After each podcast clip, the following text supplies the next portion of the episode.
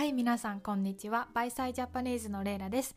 今日は日本の謙遜の文化についてお話ししたいと思います。謙遜、聞いたことはありますか？ちょっとね、でも英語でその意味を説明することは難しいかも。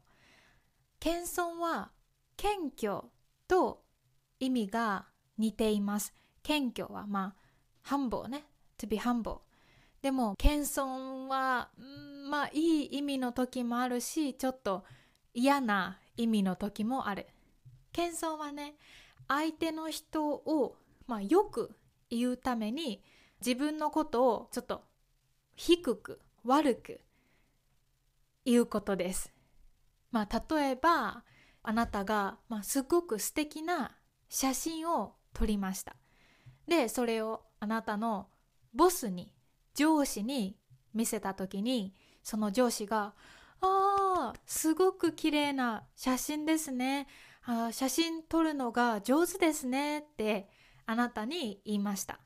でもあなたはいやいやいや、そんなことないです、ボスの方が上手ですみたいにね、自分のことをちょっと悪く言う。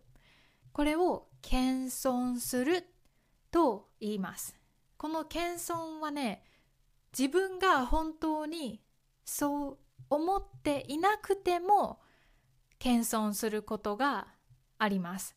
だから本当は自分の方がボスよりも写真撮るのがうまいって思っていても、いやいやいや、私は全然うまくないですっていうね、これを謙遜すると言います。で、日本にはこの謙遜がね、本当に多いし、謙遜は美徳っていうね、この美徳はバーチューかな、いいことっていう意味です。もう謙遜は美徳っていう言葉がね、フレーズがちゃんとあります。だから謙遜することはルールみたいになっています。暗黙の了解ですね。暗黙の了解。暗黙はサイレント、静か。了解は、了解、OK。だから、アンスポークンローですね。みんなが言わないけど知っていることが暗黙の了解です。だからね、特に昔の人とかは、謙遜することがポライト、礼儀正しい、礼儀正しいと思っています。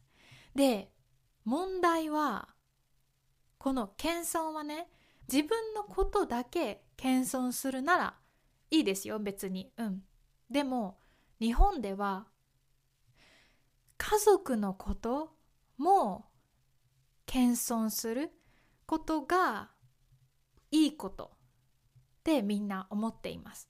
例えば、もし私が子供がいて、で友達にレイラさんの娘さんは勉強がすごくできて賢い大学に行っていいですねって言われました。そしたら私は、いやいやいや、そんなことないです、もう娘はいつも寝てばかりいて、家では全然勉強しないんですよみたいに、ちょっとそのね、否定する to reject or to deny、 否定する、これは謙遜ですよね。だから日本では家族のことも謙遜するんですね。私が小学生の時に、私のお母さんが私の友達のお母さんと話をしていたのを覚えています。そのお母さんは自分の子供の前で、いや、私の子はもう顔が不細工でサッカーしかできないからね、勉強はできないからもう本当に困ってるのってね、言っていました。子供の目の前で言っていました。やっぱり子供は親に認めてもらえなかったりしたら、それをずっと覚えていますよね。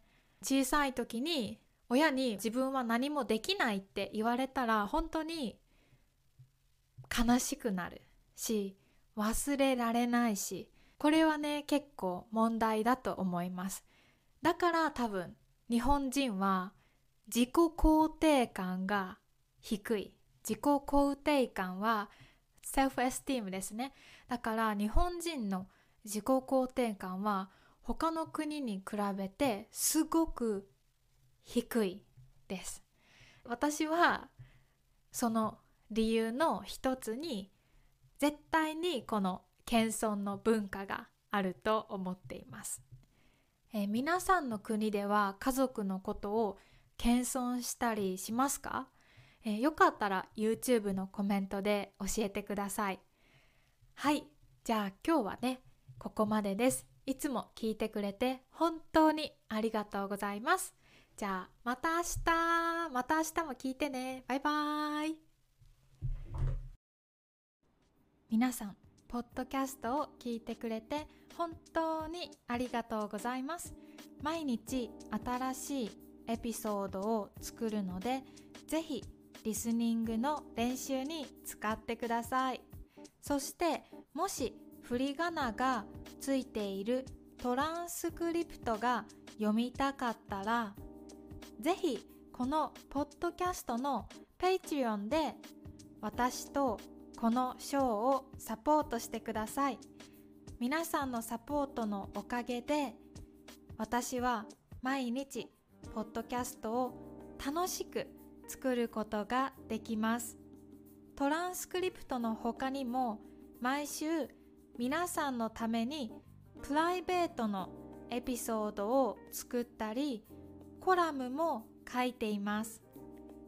サポートしてくれている皆さん、本当に本当にいつもありがとうございます。じゃあまた明日もポッドキャスト聞いてね。バイバイ。